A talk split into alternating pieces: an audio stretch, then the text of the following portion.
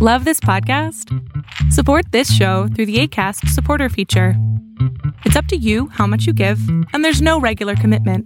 Just click the link in the show description to support now. Imagine the softest sheets you've ever felt. Now imagine them getting even softer over time. That's what you'll feel with Boll and Branch's organic cotton sheets. In a recent customer survey, 96% replied that Boll and Branch sheets get softer with every wash. Start getting your best night's sleep in these sheets that get softer and softer for years to come. Try their sheets with a 30-night guarantee. Plus, get 15% off your first order at bollandbranch.com. Code BUTTERY. Exclusions apply. See site for details. I'm Sandra, and I'm just the professional your small business was looking for. But you didn't hire me because you didn't use LinkedIn jobs. LinkedIn has professionals you can't find anywhere else, including those who aren't actively looking for a new job but might be open to the perfect role, like me. In a given month, over 70% of LinkedIn users don't visit other leading job sites. So if you're not looking on LinkedIn, you'll miss out on great candidates like Sandra. Start hiring professionals like a professional. Post your free job on linkedin.com/people slash people today.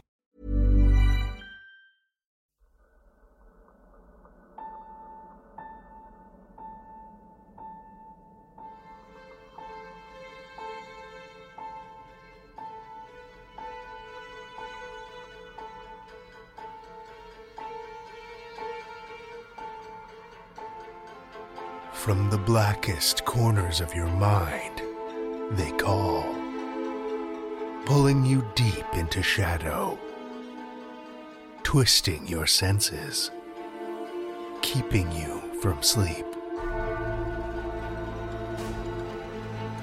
It's time to face your darkest fears.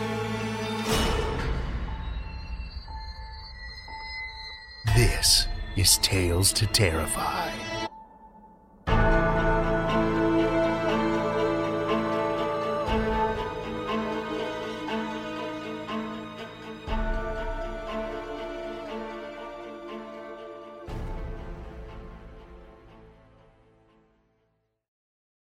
Good evening, children of the night, and welcome.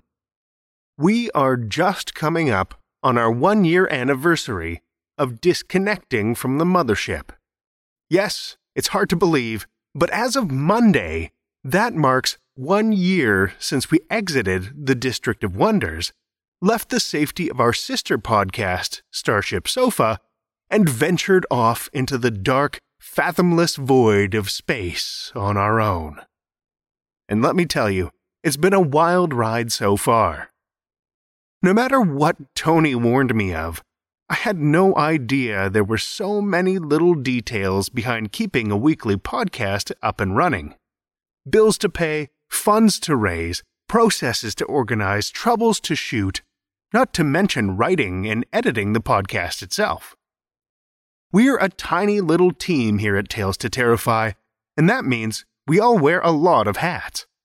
And I honestly couldn't imagine doing this without the incredible hat wearing talent and dedication of our editor, Seth Williams. I've said it before and I'll say it again.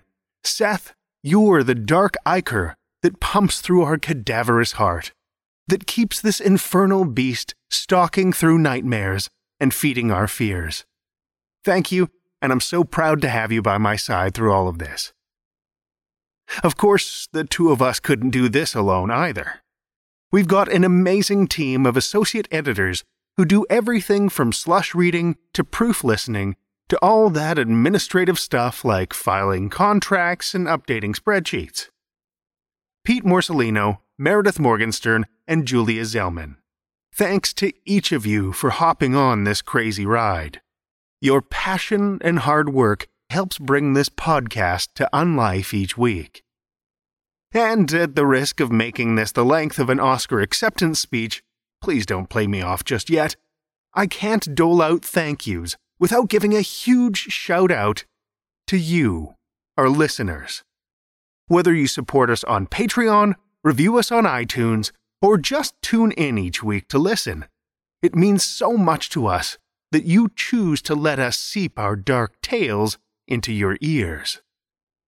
And of course, if you do have the means, and would consider supporting us on Patreon, that would do more for us than you know.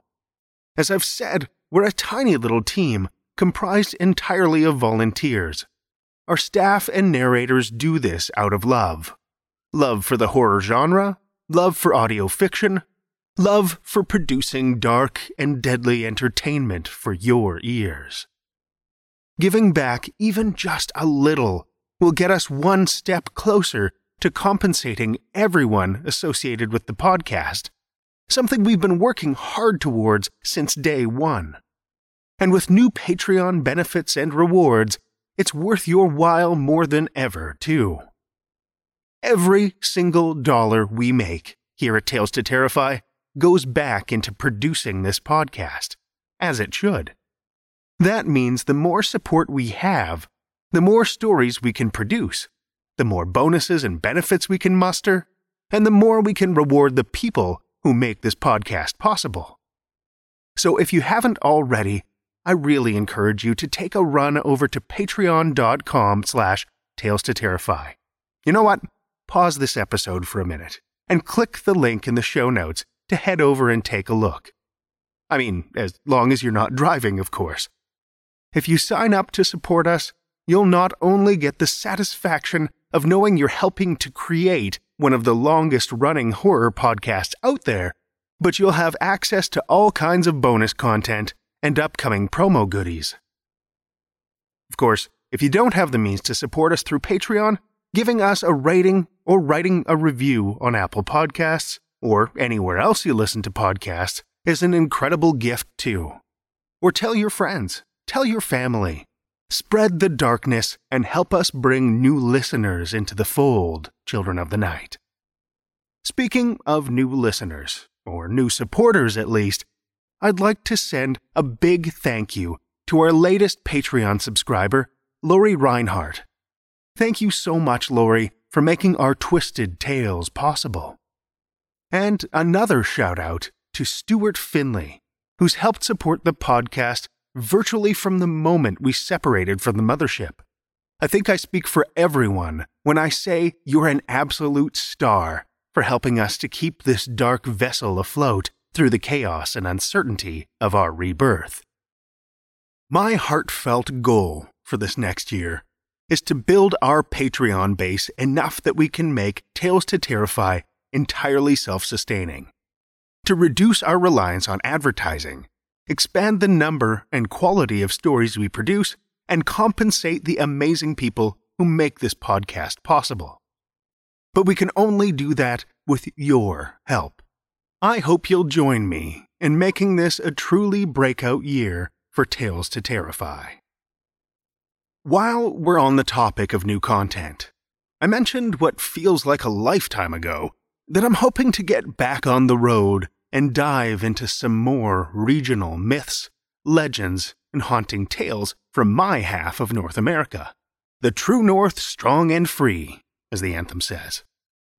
Yes, I think it's time we start planning a little trip through the darker side of my homeland, Canada. And the best part? you don't even have to leave your house.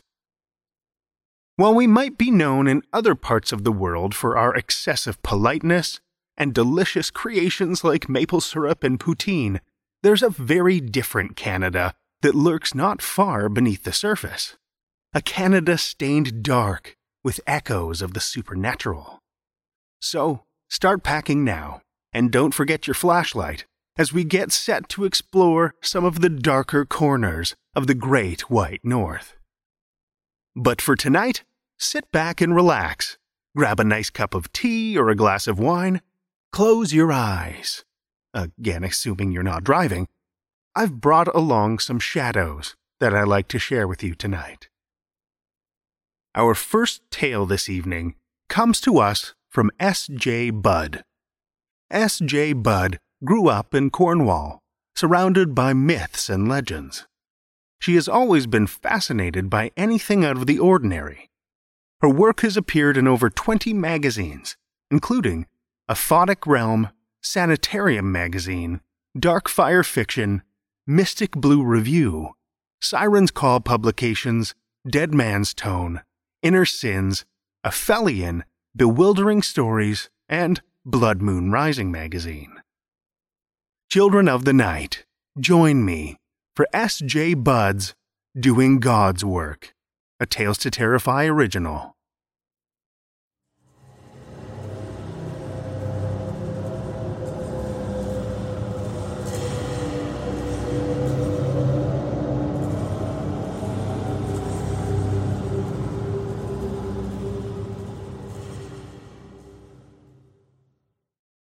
Nana Lottie came back on Friday. She was still dead, still clutching her favorite handbag with the sharp clasp. She had always carried it on the crook of her arm. Somehow it made it through with her. Down beyond my dark window, I was thinking of all the wishing apples I'd buried deep under a new moon in my garden. Their delicate crimson skins etched with old powerful runic words to bring her back. It had worked. I was only 14. I'd come into my power. Just a couple of days before, I had cried until my eyes swelled and reddened, until I could no longer feel my face.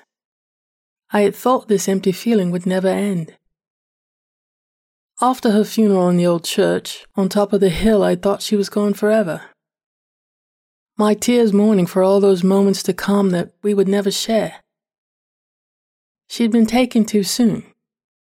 I couldn't understand how someone could be there beside you one minute, ruling your heart, and be utterly gone the next. She was always right about everything, my Nana Lottie. Her word was law. She didn't need a watch to know the time, and always had a keen sense of what was to come. When my cat died, leaving a hole in my chest, she had perfectly explained my grief. She said, when someone passes on to the other side, you don't just mourn the person you lost, you mourn for what you never had from them, what you couldn't give them, and all that would remain unwritten. I hadn't yet shown my Nana Lottie the woman I was going to become. I wanted more than anything for her to be proud of me. After her return, Nana Lottie appeared only to me. It was all secret. She came in with the descent of night, when the night chills crept in through the draught in my bedroom window. I don't know how she got back in, whether there had been a portal or a fairy ring of silver mushrooms sprouting up under our fir tree in the back garden. I didn't know how it all worked, neither did she. Her return happened when I was alone in bed, waiting for sleep, staring into the black nothingness above. A black cloud curdled at the foot of my bed, heavy like smoke with fine outreaching tendrils knitting together. I hadn't been sure if I was awake. Inside the mass, I saw something that had not been there a few moments before. I stared unblinking until it took a shape. Vague outlines at first, nothing more than an illusion of strange curves conjoining in a random sequence. Then it was as if the world had stopped, suspended, drawing my breath from me in one final leech. The shape pierced through the stillness, crackling like dry leaves being crushed underfoot. It called out my name with the solemnity of a prayer. There was a strong smell of lavender in the air. That's how I knew it was her in the darkness and not some monster come to get me. She had always smelled of hot summer lavender. I had called her back, me, the forgotten girl whose name had been lost long ago. I held out my hands to haul her in. All this latent power that had been inside of me was now being put to good use. Imagine what else I was capable of, what we could achieve together. We were going to live together forever. She was pleased to see me. I was still her favorite. She had marked me out as being special from all my unruly cousins. I was her only granddaughter. I had always listened to her sage advice hidden within the stories of her life. I alone had promised to remember them long after she had gone, to prove she had left a mark on this world. But now there was no need. She was going to be around forever, Mother had no idea of Nana return. They had never been close, and over time the gap had widened into hatred, which would course for centuries like a river through the family line. Nana's eyes swiveled to my bedroom floor, not so pleased to see the state of my room, which under her watch had been meticulously clean and tidy.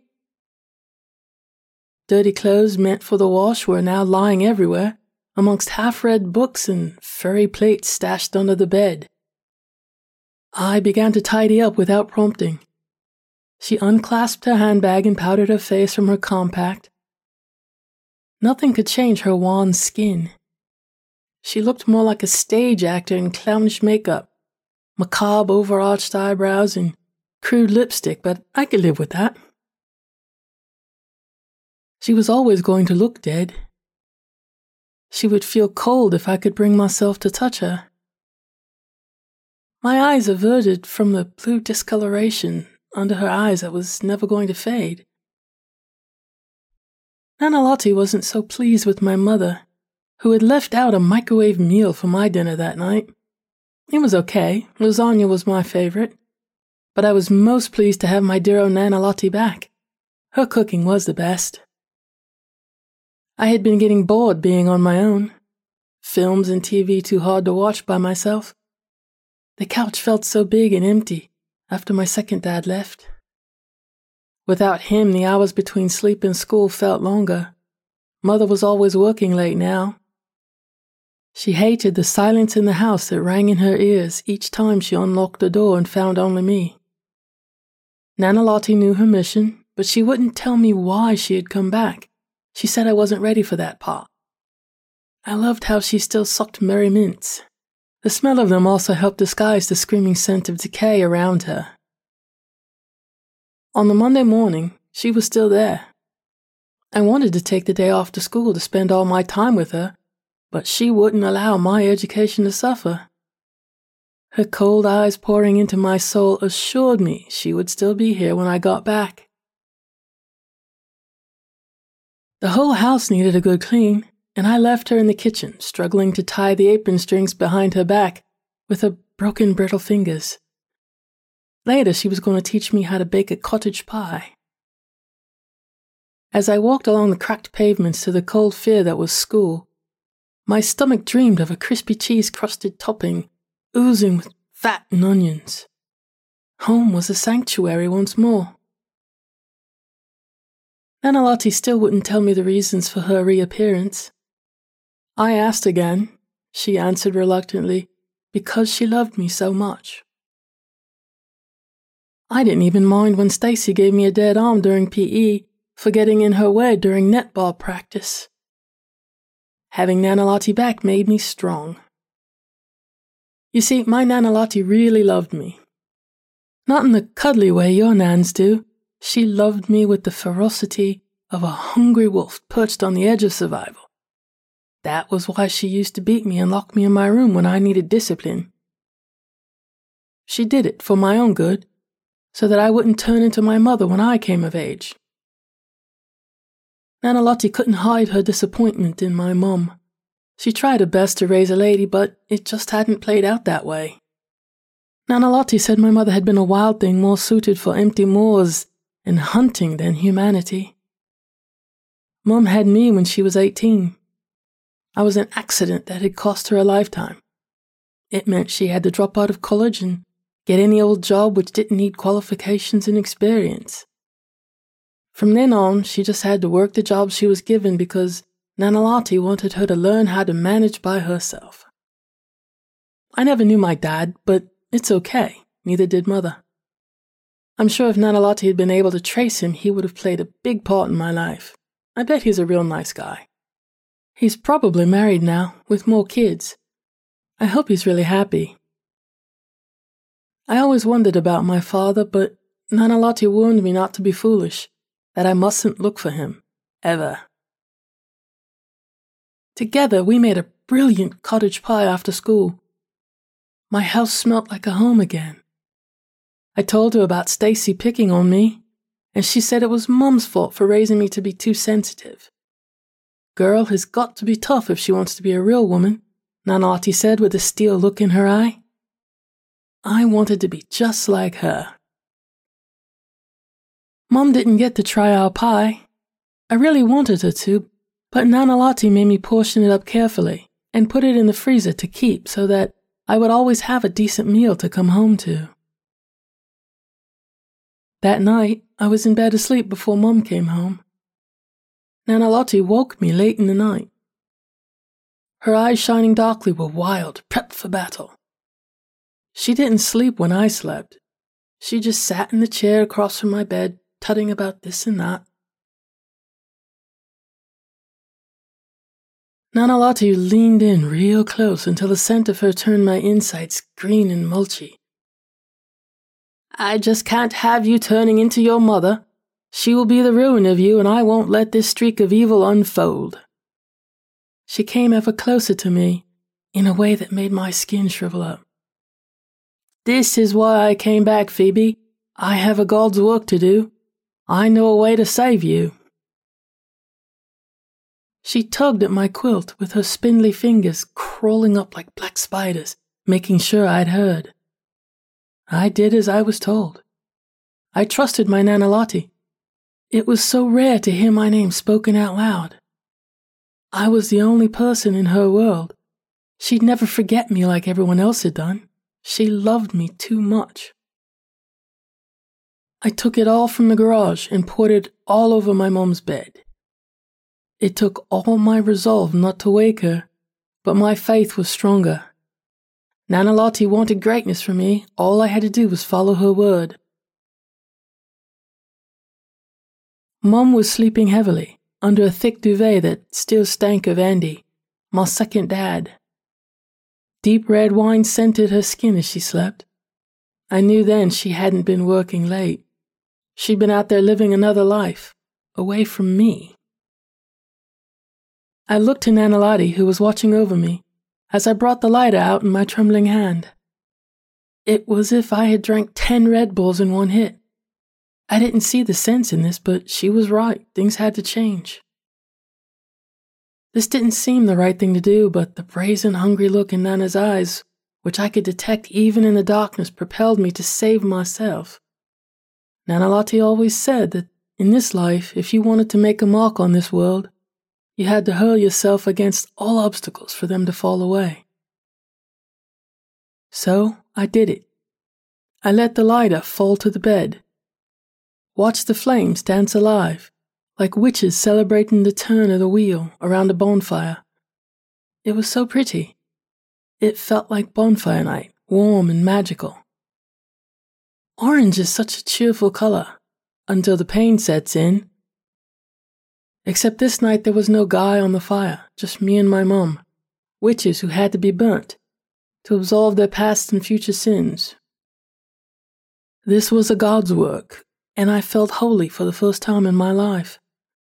This is how much my Nana Lottie loves me, how far she will go to teach me a valuable lesson to protect me from myself.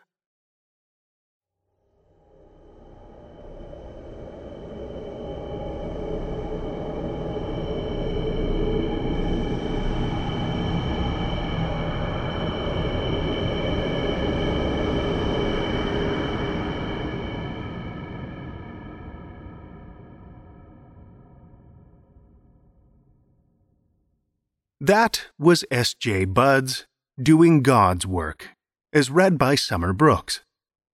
Summer Brooks is a bit of a television addict and enjoys putting her sci fi media geek skills to good use in interviewing guests. She has been a co host for Slice of Sci Fi from 2005 to 2009, the co host for the Babylon podcast from 06 to 2012, and host of Kick Ass Mystic Ninjas before returning to Slice of Sci Fi full time as host and producer in August 2014. She is an avid reader and writer of sci fi, fantasy, and thrillers, with a handful of publishing credits to her name. Next on her agenda is writing an urban fantasy tale and a B movie monster extravaganza. Currently, Summer designs and maintains websites for clients in addition to having fun with the Slice of Sci Fi websites, and also does voiceover and narrations for Tales to Terrify, Starship Sofa, and Escape Pod, among others. Thank you, Summer.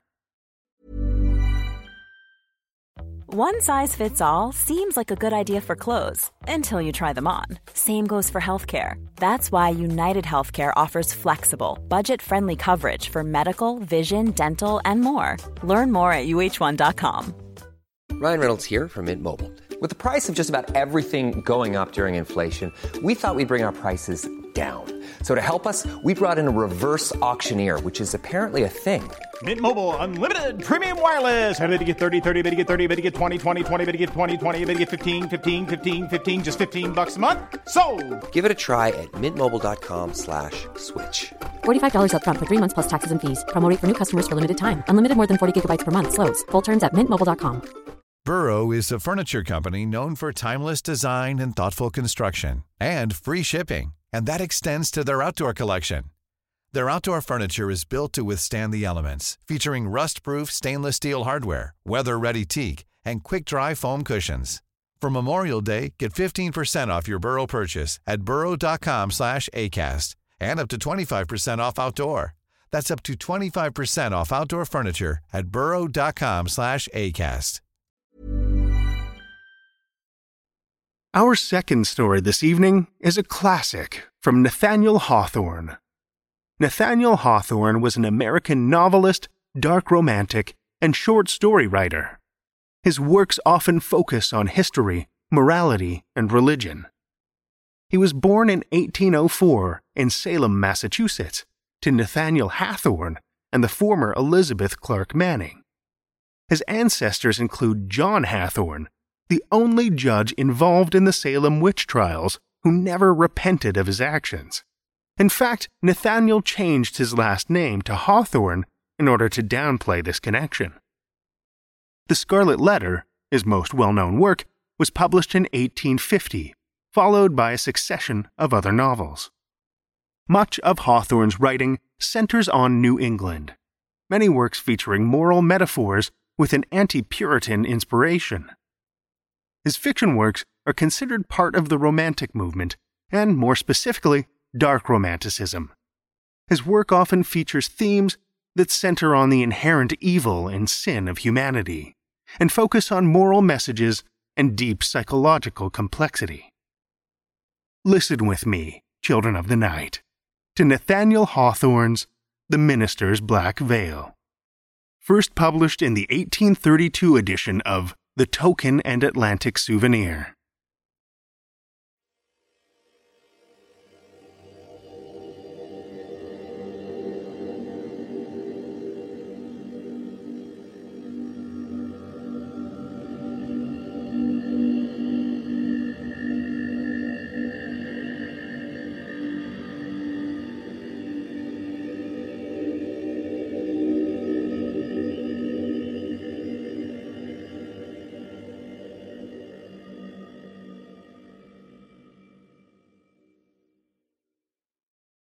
The sexton stood on the porch of Milford Meeting House, pulling busily at the bell rope.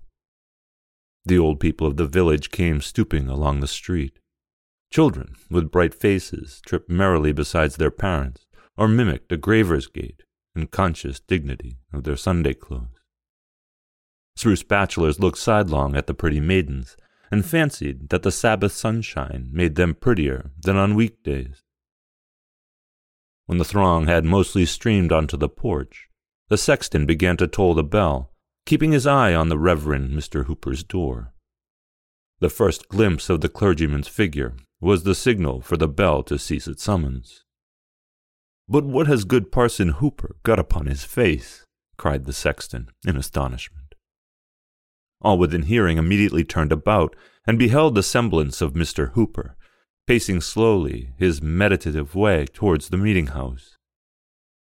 With one accord they stared, expressing more wonder than if some strange minister were coming to dust the cushions of Mr. Hooper's pulpit. Are you sure that's our parson? inquired Goodman Gray of the sexton. Of a certainty it's good Mr. Hooper, replied the sexton. He was to have exchanged pulpits with Parson Shute of Westbury. A Parson Shute sent to excuse himself yesterday, being to preach a funeral sermon. the cause of so much amazement may appear sufficiently slight. Mr. Hooper, a gentlemanly person of about thirty, though still a bachelor, was dressed with due clerical neatness, as if a careful wife had starched his band and brushed the weekly dust from his Sunday garb. There was but one thing remarkable in his appearance. Swathed about his forehead and hanging down over his face, so low as to be shaken by his breath, Mr. Hooper had on a black veil. On a nearer view, it seemed to consist of two folds of crape, which entirely concealed his features, except the mouth and chin, but probably did not intercept his sight, further than giving a darkened aspect to all living and inanimate things. With this gloomy shade before him, good Mr. Hooper walked onward at a slow and quiet pace, stooping somewhat, and looking on the ground as is customary with abstracted men yet nodding kindly to those of his parishioners who still waited on the meeting house steps. But so wonderstruck were they that his greetings hardly met with a return. I can't really feel as if it's good Mr. Hooper's face behind that piece of crape, said the sexton. I don't like it, muttered an old woman, as she hobbled into the meeting house. He has changed himself into something awful only by hiding his face. Our parson has gone mad, cried Goodman Gray, following him across the threshold. A rumor of some unaccountable phenomenon had preceded Mr. Hooper into the meeting house, and had set all the congregation astir. Few could refrain from twisting their heads towards the door. Many stood upright and turned directly about, while several little boys clambered upon their seats and came down again with a terrible racket. There was a general bustle, a rustling of women's gowns and shuffling of men's feet, greatly at variance with that hushed response which should have attended the entrance of the minister. But Mr. Hooper appeared not to notice the perturbation of his people. He entered with almost noiseless steps, bent his head mildly to the pews on each side, and bowed as he passed his oldest parishioner, a white haired great grandsire, who occupied an armchair in the center of the aisle. It was strange to observe how slowly this venerable man became conscious of something singular in the appearance of his pastor. He seemed not to fully partake of the prevailing wonder, till Mr. Hooper had ascended the stairs and showed himself in the pulpit, face to face with his congregation, except for the black veil. That mysterious emblem was never once withdrawn. It shook with his measured breaths as he gave out the psalm. It threw its obscurity between him and the holy page as he read the scriptures, and while he prayed, the veil lay heavily upon his uplifted countenance. Did he seek to hide it from the dread being whom he was addressing? Such was the effect of this simple piece of crape that more than one woman of delicate nerves was forced to leave the meeting house. Yet perhaps the pale faced congregation was almost as fearful a sight to the minister as his black veil to them. Mr. Hooper had the reputation of a good preacher, but not an energetic one. He strove to win his people heavenward by mild, persuasive influences, rather than to drive them thither by the thunders of the word. The sermon which he now delivered was marked by the same characteristics of style and manner as the general series of his pulpit oratory. But there was something, either in the sentiment of the discourse itself, or in the imagination of the auditors, which made it greatly the most powerful effort that they had ever heard from their pastor's lips. It was tinged rather more darkly than usual with the gentle gloom of Mr. Hooper's temperament. The subject had reference to secret sin and those sad mysteries which we hide from our nearest and dearest and would fain conceal from our own consciousness, ever forgetting that the omniscient can detect them. A subtle power was breathed into his words. Each member of the congregation, the most innocent girl, and the man of hardened breast, felt as if the preacher had crept upon them behind his awful veil and discovered their hoarded iniquity of deed or thought. Many spread their clasped hands to their bosoms. There was nothing terrible in what Mr. Hooper said, at least no violence, and yet, with every tremor of his melancholy voice, the hearers quaked. An unsought pathos came hand in hand with awe. So sensible were the audience of some unwanted attribute in their minister that they longed for a breath of wind to blow aside the veil, almost believing that a stranger's visage would be discovered, though the form, gesture, and voice were those of Mr. Hooper. At the close of services, the people hurried out with indecorous confusion, eager to communicate their pent up amazement, and conscious of lighter spirits the moment they lost sight of the black veil. Some gathered in little circles, huddled closely together, with their mouths all whispering in the center. Some went homeward alone, wrapped in silent meditation. Some talked loudly and profaned the Sabbath day with ostentatious laughter. A few shook their sagacious heads, intimating that they could penetrate the mystery, while one or two affirmed that there was no mystery at all, but only that Mr. Hooper's eyes were so weakened by the midnight lamp as to require a shade. After a brief interval, forth came good Mr. Hooper also, in the rear of his flock. Turning his veiled face from one group to another, he paid due reverence to the hoary heads, saluted the middle aged with kind dignity as their friend and spiritual guide, greeted the young with mingled authority and love, and laid his hands on the little children's heads to bless them. Such was always his custom on the Sabbath day. Strange and bewildered looks repaid him for his courtesy. None, as on former occasions, aspired to the honor of walking by their pastor's side. Old Squire Saunders, doubtless by an accidental lapse of memory, neglected to invite Mr. Hooper to his table, where the good clergyman had been wont to bless the food almost every Sunday since his settlement. He returned, therefore, to the parsonage, and at the moment of closing the door, was observed to look back upon the people, all of whom had their eyes fixed upon the minister. A sad smile gleamed faintly from beneath the black veil and flickered about his mouth, glimmering as he disappeared. How strange, said a lady, that a simple black veil, such as any woman might wear on her bonnet, should become such a terrible thing on Mr. Hooper's face. Something must surely be amiss with Mr. Hooper's intellects, observed her husband, the physician of the village. But the strangest part of the affair is the effect of this vagary even on a sober minded man like myself. The black veil, though it covers only our parson's face, throws an influence over his whole person and makes him ghost like from head to foot. Do you not feel it so? Truly I do, replied the lady, and I would not be alone with him for the world. I wonder he is not afraid to be alone with himself. Men sometimes are so, said her husband. The afternoon service was attended with similar circumstance. At its conclusion, the bell tolled for the funeral of a young lady.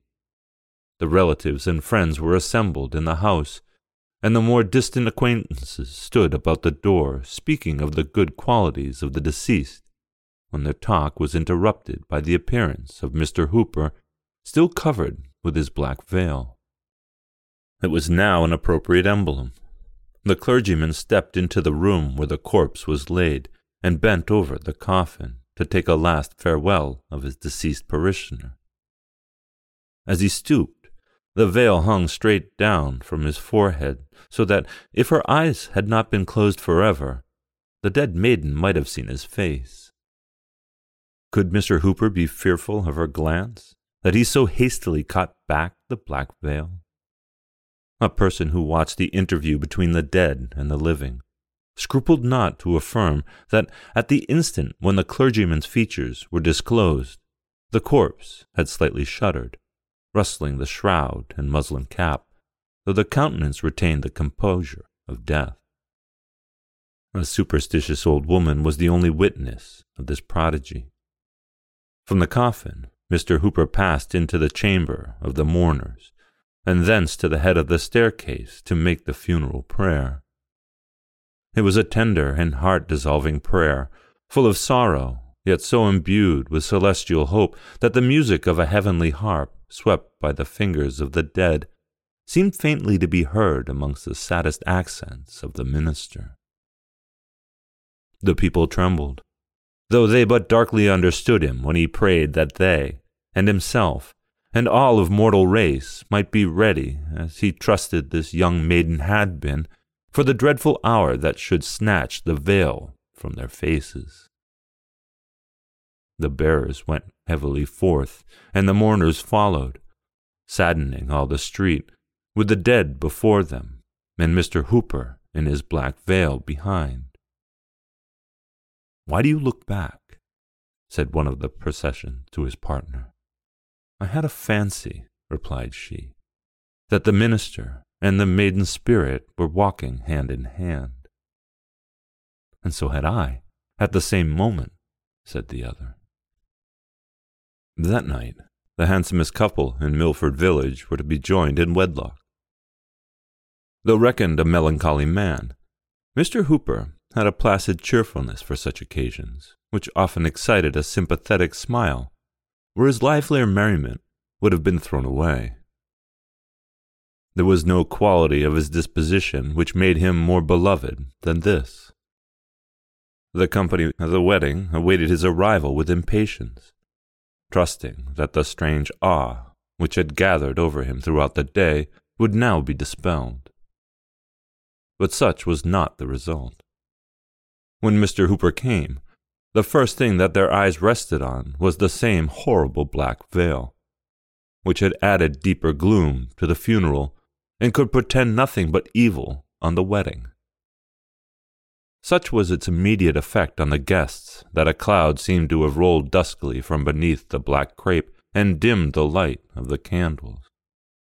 The bridal pair stood up before the minister, but the bride's cold fingers quivered in the tremulous hand of the bridegroom and her death-like paleness caused a whisper that the maiden who had been buried a few hours before was come from her grave to be married.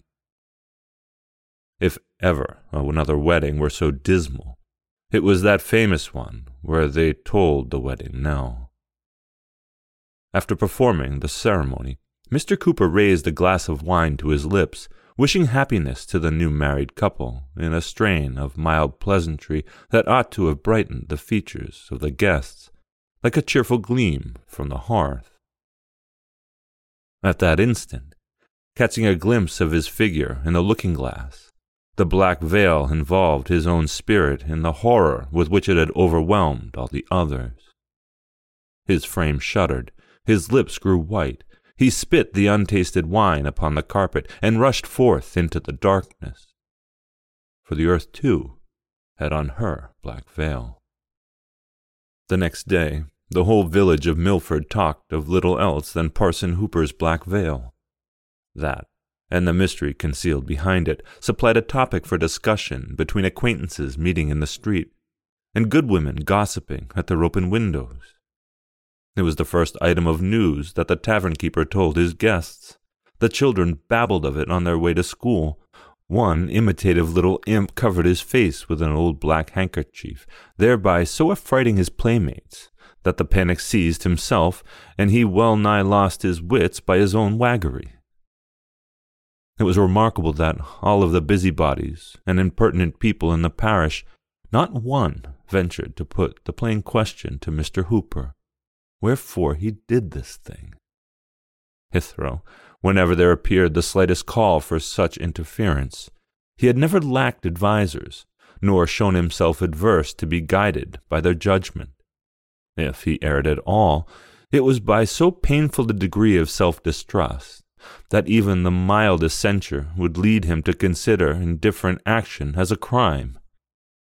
Yet, though so well acquainted with this amiable weakness, no individual among his parishioners chose to make the black veil a subject of friendly remonstrance.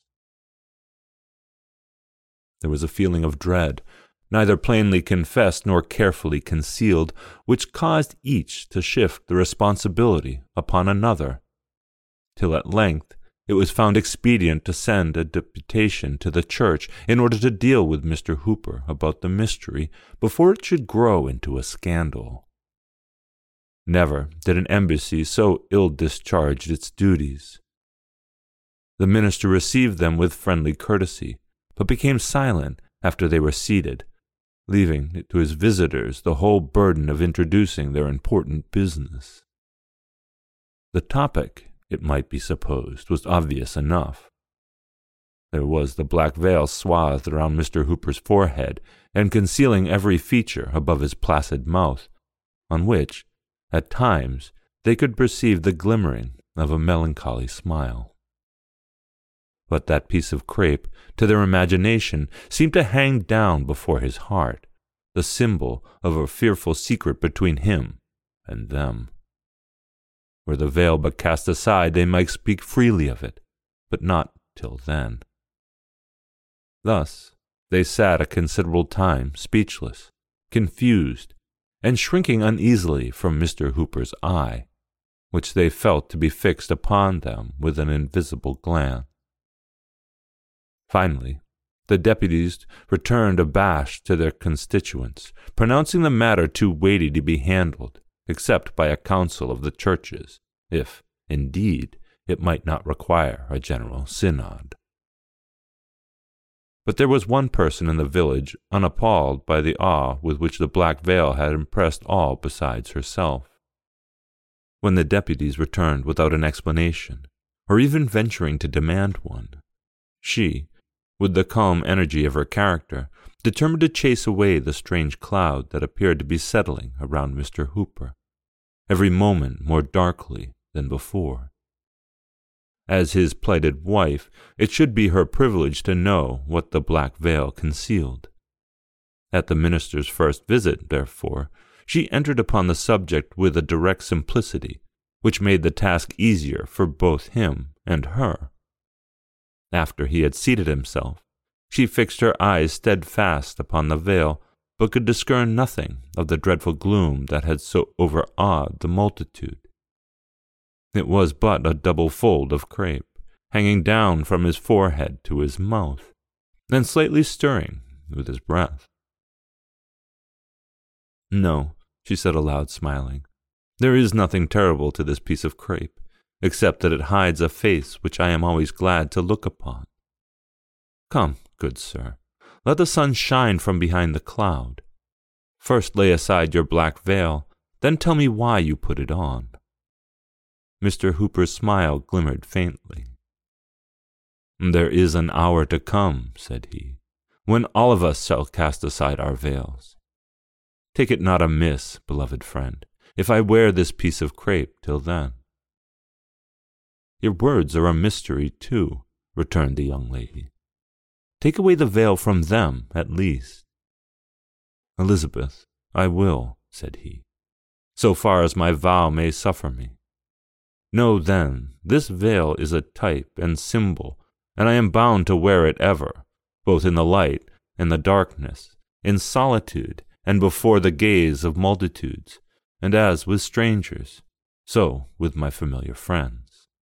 No mortal eye will see it withdrawn. This dismal shade must separate me from the world. Even you, Elizabeth, can never come behind it. What grievous affliction hath befallen you? She earnestly inquired, that you should thus darken your eye forever? If it be a sign of mourning, replied Mr. Hooper, I, perhaps, like most other mortals, have sorrows dark enough to be typified by a black veil.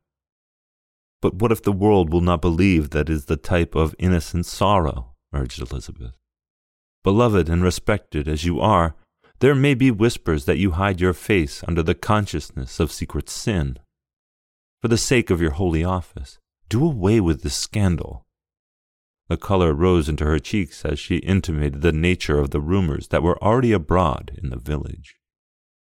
But Mr. Hooper's mildness did not forsake him. He even smiled again, that same sad smile, which always appeared like a faint glimmering of light, proceeding from the obscurity beneath the veil. If I hide my face for sorrow, there is cause enough, he merely replied. And if I cover it for secret sin, what mortal might not do the same? And with this gentle but unconquerable obstinacy, did he resist all her entreaties. At length, Elizabeth sat silent. For a few moments she appeared lost in thought, considering, probably, what new methods might be tried to withdraw her lover from so dark a fantasy, which, if it had no other meaning, was perhaps a symptom of mental disease. Though of a firmer character than his own, the tears rolled down her cheeks. But, in an instant, as it were, a new feeling took the place of sorrow. Her eyes were fixed insensibly on the black veil, when, like a sudden twilight in the air, its terror fell around her. She rose and stood trembling before him. And do you feel it then, at last? he said mournfully. She made no reply, but covered her eyes with her hand and turned to leave the room. He rushed forward and caught her arm. Have patience with me, Elizabeth, he cried passionately. Do not desert me. Though this veil must be between us here on earth, be mine, and hereafter there shall be no veil over my face, no darkness between our souls. It is but a mortal veil. It is not for eternity. Oh, you know not how lonely I am, and how frightened to be alone behind my black veil. Do not leave me in this miserable obscurity forever. Lift the veil but once, and look me in the face, said she. Never. It cannot be, replied Mr. Hooper. Then farewell, said Elizabeth.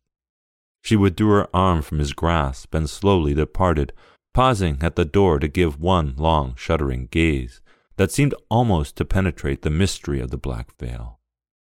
But, even amid his grief, Mr. Hooper smiled to think that only a material emblem had separated him from happiness, though the horrors which it shadowed forth must be drawn darkly between the fondest of lovers. From that time, no attempts were made to remove Mr. Hooper's black veil, or, by a direct appeal, to discover the secret which it was supposed to hide.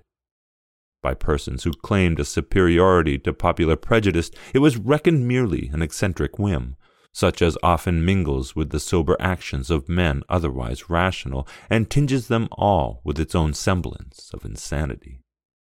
But with the multitude, Good Mr. Hooper was irreparably a bugbear. He could not walk the street with any peace of mind, so conscious was he that the gentle and timid would turn aside to avoid him, and that others would make it a point of hardihood to throw themselves in his way. The impertinence of the latter class compelled him to give up his customary walk at sunset to the burial ground, for when he leaned pensively over the gate, there would always be faces behind the gravestones peeping at his black veil. A fable went the rounds that the stare of the dead people drove him thence. It grieved him to the very depths of his kind heart to observe how the children fled from his approach, breaking up their merriest sports, while his melancholy figure was yet far off.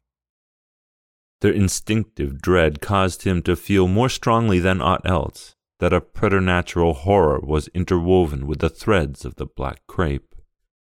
In truth, his own antipathy to the veil was known to be so great that he never willingly passed before a mirror, nor stooped to drink at a still fountain, lest, in its peaceful bosom, he should be affrighted by himself. This was what gave plausibility to the whispers that Mr. Hooper's conscience tortured him for some great crime too horrible to be entirely concealed, or otherwise than so obscurely intimated.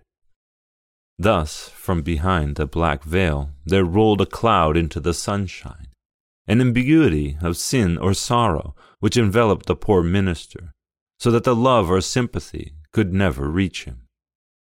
It was said that ghost and fiend consorted with him there. With self shuddering and outward terrors, he walked continually into its shadow, groping darkly within his own soul, or gazing through a medium that saddened the whole world. Even the lawless wind, it was believed, respected his dreadful secret, and never blew aside the veil. But still good Mr. Hooper sadly smiled at the pale visages of the worldly throng as he passed by. Among all its bad influences, the black veil had one desirable effect of making its wearer a very efficient clergyman. By the aid of his mysterious emblem, for there was no other apparent cause, he became a man of awful power over souls that were in agony for sin. His converts always regarded him with a dread peculiar to themselves, affirming, though but figuratively, that, before he brought them to celestial light, they had been with him behind the black veil. Its gloom, indeed, enabled him to sympathize with all dark affections. Dying sinners cried aloud for Mr. Hooper, and would not yield their breath till he appeared, though ever, as stooped to whisper consolation, they shuddered at the veiled face so near to their own. Such were the terrors of the black veil, even when death had bared its visage. Strangers came long distances to attend services at his church with the mere idle purpose of gazing at his figure, because it was forbidden them to behold his face. But many were made to quake ere they departed. Once, during Governor Belcher's administration, Mr. Hooper was appointed to preach the election sermon. Covered with his black veil, he stood before the chief magistrate, the council, and the representatives, and wrought so deep an impression that the legislative measures of that year were characterized by all the gloom and piety of our earlier ancestral sway. In this manner, Mr. Hooper spent a long life, irreproachable in outward act, yet shrouded in dismal suspicion, kind and loving, though unloved and dimly feared, a man apart from men, shunned in their health and joy, but ever summoned to their aid in mortal anguish. As years wore on, shedding their snows above his sable veil, he acquired a name throughout the New England churches, and they called him Father Hooper. Nearly all his parishioners, who were of mature age when he was settled, had been borne away by many a funeral. He had one congregation in the church, and a more crowded one in the churchyard. And having wrought so late into the evening, and done his work so well, it was now good Father Hooper's turn to rest. Several persons were visible by the shaded candlelight in the death chamber of the old clergyman. Natural connections he had none, but there was the decorously grave though unmoved physician, seeking only to mitigate the last pangs of the patient whom he could not save. There were the deacons and other eminently pious members of his church, there was also the Reverend Mr. Clark of Westbury, a young and zealous divine who had ridden in haste to pray by the bedside of the expiring minister. There was the nurse, no hired handmaiden of death, but one whose calm affection had endured thus long in secrecy, in solitude, amid the chill of the age, and would not perish even in the dying hour. Who but Elizabeth? and there lay the hoary head of good Father Hooper upon the death pillow, with the black veil still swathed about his brow and reaching down over his face, so that each more difficult gasp of his faint breath caused it to stir. Although life, that piece of crape, had hung between him and the world, it had separated him from cheerful brotherhood and woman's love, and kept him, that saddest of all prisons, his own heart and still it lay upon his face as to deepen the gloom of his darksome chamber and shade him from the sunshine of eternity. For some time previous, his mind had been confused, wavering doubtfully between the past and the present, and howling forward, as it were, at intervals into indistinctness of the world to come. There had been feverish turns which tossed him from side to side and wore away what little strength he had. but in his most convulsive struggles, and in the wildest vagaries of his intellect, when no other thought retained its sober influence, he still showed an awful solicitude lest the black veil should slip aside.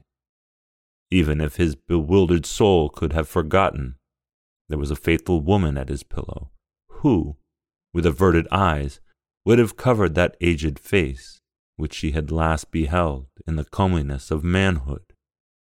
At length, the death stricken old man lay quietly in the torpor of mental and bodily exhaustion, with an imperceptible pulse and breath that grew fainter and fainter, except when a long, deep, and irregular inspiration seemed to prelude the flight of his spirit. The minister of Westbury approached the bedside. Venerable Father Hooper, said he, the moment of your release is at hand. Are you ready for the lifting of the veil that shuts in time from eternity? Father Hooper at first replied merely by a feeble motion of his head. Then, apprehensive, perhaps, that his meaning might be doubtful, he exerted himself to speak. Yea, said he, in faint accents, my soul hath a patient weariness until that veil be lifted. And it is fitting, resumed Reverend Mr. Clark, that a man so given to prayer, of such a blameless example, holy in deed and thought, so far as mortal judgment may pronounce, it is fitting that a father in the church should leave a shadow on his memory that may seem to blacken a life so pure? I pray you, my venerable brother, let not this thing be. Suffer us to be gladdened by your triumphant aspect as you go to your reward. Before the veil of eternity is lifted, let me cast aside this black veil from your face. Thus speaking, the Reverend Mr. Clark bent forward to reveal the mystery of so many years. But, exerting a sudden energy that made all the beholders stand aghast, Father Hooper snatched both his hands from beneath the bedclothes and pressed them strongly on the black veil, resolute to struggle if the minister of Westbury would contend with a dying man. Never, cried the veiled clergyman, on earth never. Dark old man, exclaimed the affrighted minister, with what horrible crime upon your soul are you now passing to the judgment? Father Hooper's breath heaved, it rattled in his throat, but, with a mighty effort, grasping forward with his hands, he caught hold of life and held it back till he should speak. He even raised himself in bed and sat there, shivering with the arms of death around him, while the black veil hung down, awful at the last moment in the gathered terrors of a lifetime. And yet the faint, sad smile, so often there, now seemed to glimmer from its obscurity and linger on Father Hooper's lips. Why do you tremble at me alone? cried he, turning his veiled face round the circle of pale spectators. Tremble also at each other. Have men avoided me, and women shown no pity? and children screamed and fled, only for my black veil? What but the mystery which it obscurely typifies has made this piece of crape so awful? When the friend shows his innermost heart to his friend, the lover to his best beloved, when man does not vainly shrink from the eye of his Creator, loathsomely treasuring up the secret of his sin, then deem me a monster for the symbol beneath which I have lived and die. I look around me, and lo, on every visage a black veil. While his auditors shrank from one another in mutual affright, Father Hooper fell back upon his pillow, a veiled corpse, with a faint smile lingering on his lips. Still veiled, they laid him in his coffin, and a veiled corpse they bore him to the grave. The grass of many years has sprung up and withered on that grave, the burial stone is moss grown, and good Mr. Hooper's face is dust. But awful is still the thought that it mouldered beneath the black veil.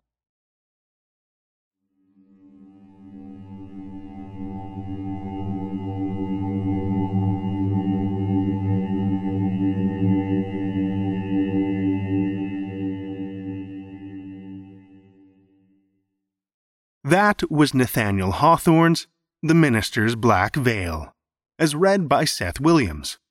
Seth Williams is a narrator who has read for Farfetched Fables, Starship Sofa, and Tales to Terrify, where he currently volunteers as editor. When not day jobbing, he enjoys listening to fiction podcasts and audio drama. He shares his life with an amazing partner, dog, and a cat. Thank you, Seth.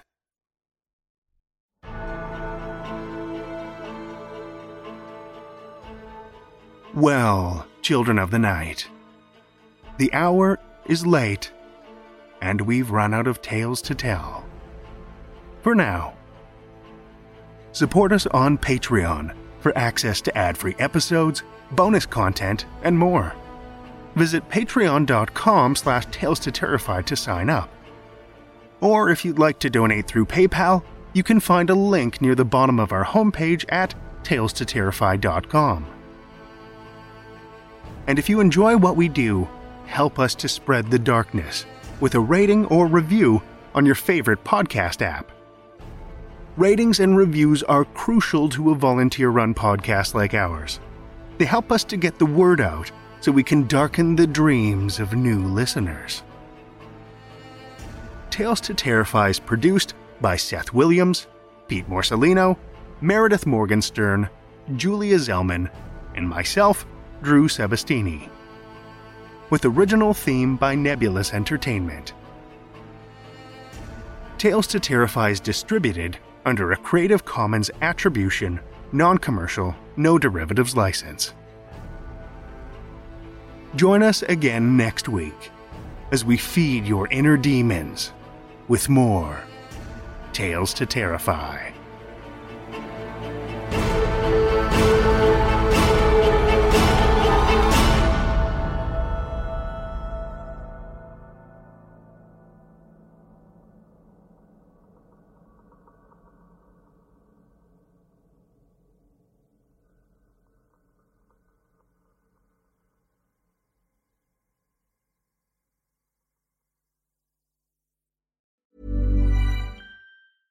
Want to get a chiseled look in the jawline? Sculpt and shape your jawline with added volume from Juvederm Volux XC. Juvederm Volux XC is an injectable gel specifically designed to be robust enough to improve moderate to severe loss of jawline definition. And it is the first and only hyaluronic acid filler approved for the jawline. Add volume to your jawline for a chiseled look with Juvederm Volux XC. For important safety information and to find a licensed specialist, visit juvederm.com. That's J U V E D E R M.com. Not for people with severe allergic reactions, allergies to lidocaine, or the proteins used in Juvederm. Common side effects include injection site redness, swelling, pain, tenderness, firmness, lumps, bumps, bruising, discoloration, or itching. There's a risk of unintentional injection into a blood vessel, which can cause vision abnormalities, blindness, stroke, temporary scabs, or scarring. Talk to a licensed specialist to find out if it's right for you. Visit juvederm.com. That's J U V E D E R M.com. Mom deserves the best, and there's no better place to shop for Mother's Day than Whole Foods Market. They're your destination for unbeatable savings, from premium gifts to show-stopping flowers and irresistible desserts. Start by saving 33% with Prime on all body care and candles. Then get a 15-stem bunch of tulips for just $9.99 each with Prime. Round out Mom's menu with festive rosé, irresistible berry chantilly cake, and more special treats. Come celebrate Mother's Day at Whole Foods Market.